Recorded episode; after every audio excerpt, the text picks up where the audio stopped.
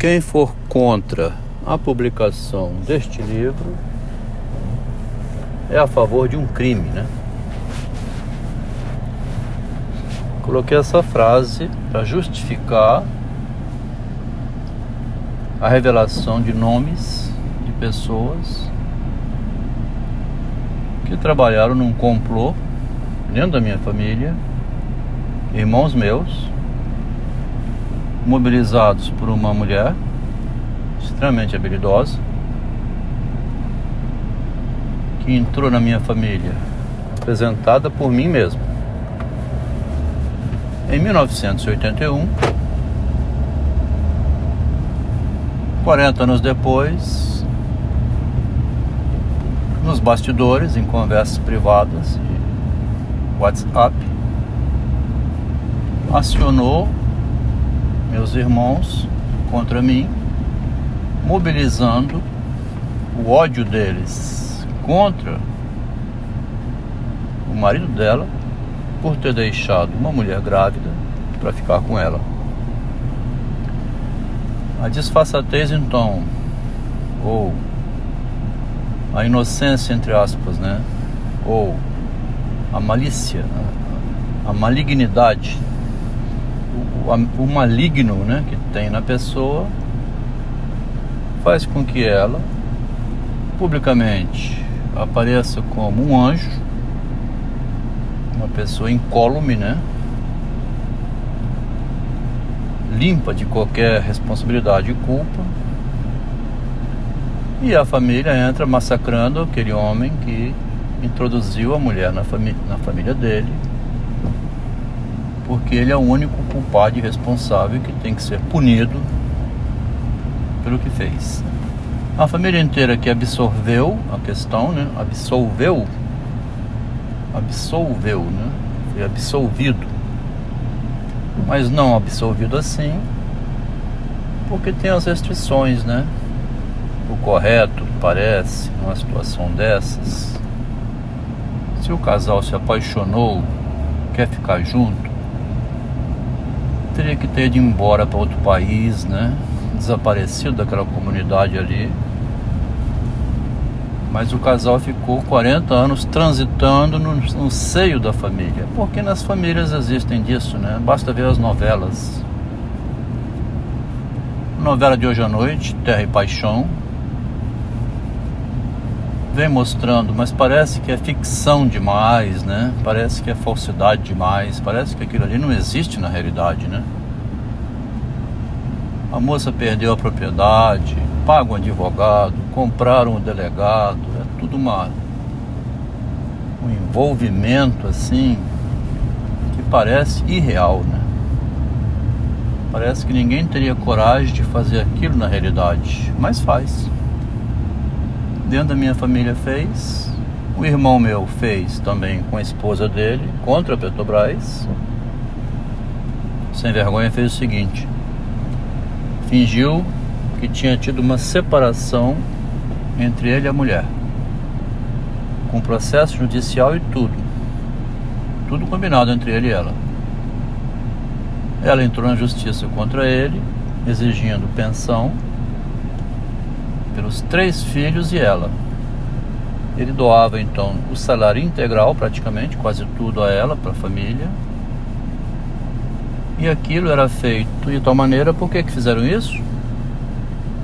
Porque no acerto de imposto de renda no final do ano ele recebia tudo de volta, os vinte e cinco por cento que era descontado no salário.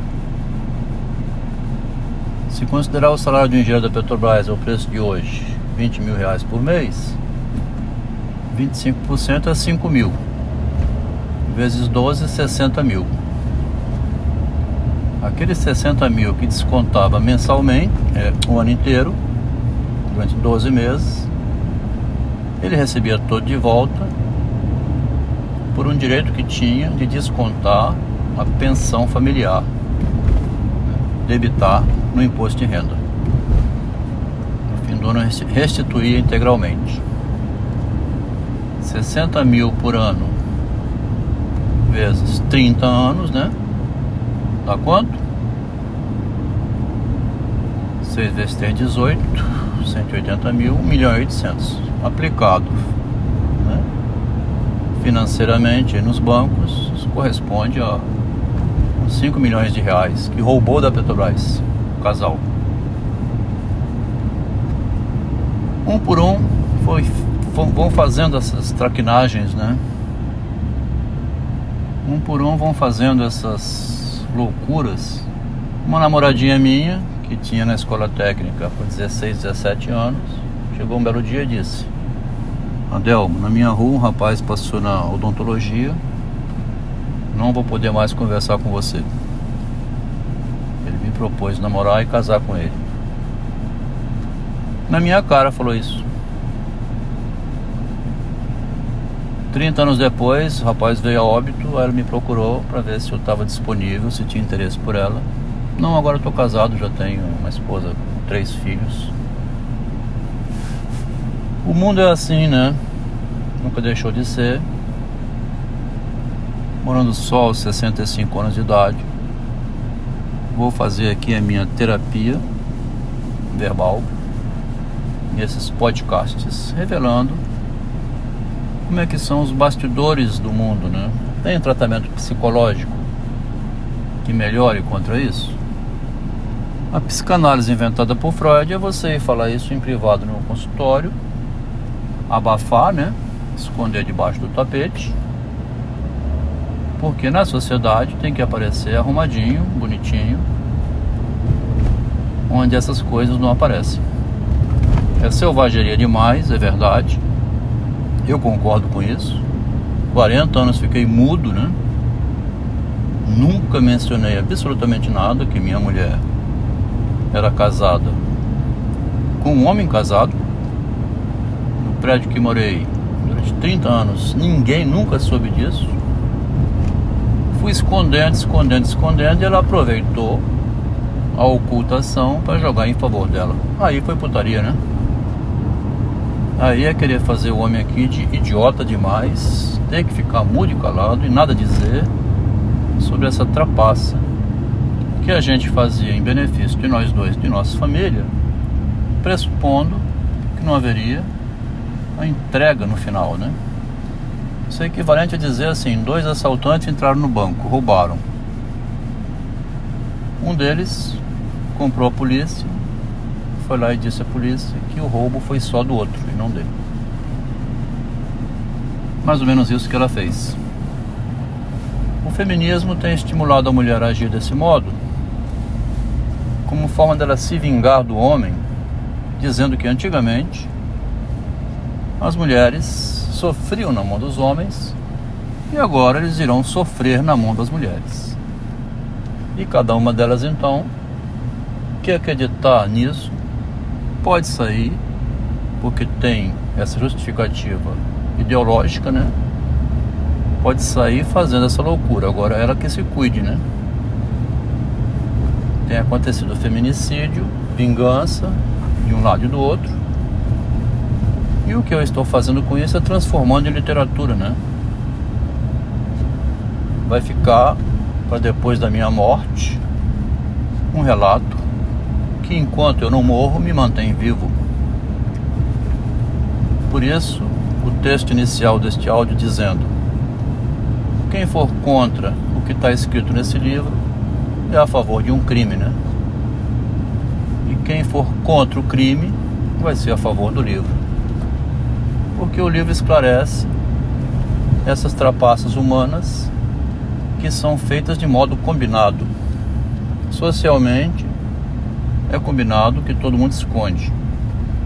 Agora, quando apenas um é escolhido, como Jesus Cristo, Tiradentes, Sócrates, como bode expiatório para ser crucificado, apanhar em público, ser dito que é psicótico, que agora os amigos, então, eu mesmo tenho vergonha de ter que chegar perto para explicar tudo isso. Afastei-me do prédio onde morava, evitei dar assunto, nem na minha família apareço, para não ter que ficar explicando essas coisas, né? Difamar, assim, a própria esposa, revelar essa trapaça que ela fez junto comigo, mas depois aparecendo como uma boazinha, e que é unicamente o homem responsável por ter deixado uma mulher grávida e por ter feito o que fez durante uma vida, aí é equivalente a dizer, a repetir a história de Jesus Cristo, né? Vamos crucificar o Adelmo, como crucificaram Jesus Cristo, como crucificaram Tiradentes, como mataram Sócrates, etc, et cetera. Então, vou produzindo aqui a minha própria literatura como defesa, né? Como salvação também da minha existência na solidão, agora aos sessenta e cinco anos de idade. A história está ficando bem contadinha, bem organizada, tem uma estrutura filosófica e psicanalítica por trás, sustentando, que é também o erro de Freud, com o narcisismo dele, né? A gente é motivado a ser megalomaníaco, né? Quando eu quis, quando eu me envolvi, né, com essa engenheira, também foi megalomania minha, né? Um narcisismo de aparecer assim, uma pessoa que pensa, o que, que eu pensava por fazer aquilo, né? Meu apavoramento era a minha primeira esposa, que estava grávida, não tinha interesse nenhum em ter um trabalho, um emprego, ganhar dinheiro, ralar na vida. E eu comecei a ficar apavorado, porque eu posso cair de moto, levar um tombo, e quem é que vai suprir a casa? Então tinha uns ideais de família que eu precisava de ter uma mulher que fizesse o que fez minha mãe quando meu pai foi à falência, deixou ela por um ano com oito filhos, desapareceu, mas deixou avisado no bairro: olha aqui, se minha esposa precisar de alguma coisa, pode fornecer, porque eu volto para pagar. Quando ele voltou para fazer o acerto um ano depois, ela, tudo orgulhosa, disse: eu não gastei nem dinheiro nem de um ovo na venda do senhor Miguel. Foi raçuda e corajosa, né? Bancou a família na ausência do marido. O garotinho que vendia picolé, ela vendia marmita, aquele desespero todo para suprir a casa, na esperança do retorno do marido, que depois se aprumou com um comércio e tocou adiante a família. E um dia disse, como diz o Freud agora com vinte anos de idade, né, lá nas cartas de juventude, um dia ele disse: se eu escrevesse a minha história, eu daria um livro. O Freud, enquanto ele vai vivendo a medicina e a experiência de realidade, ele vai abstraindo a experiência e escrevendo as cartas. Se ele escrevesse as cartas dele, daria um livro. Fizeram um livro com as cartas de Freud. Que história linda, né?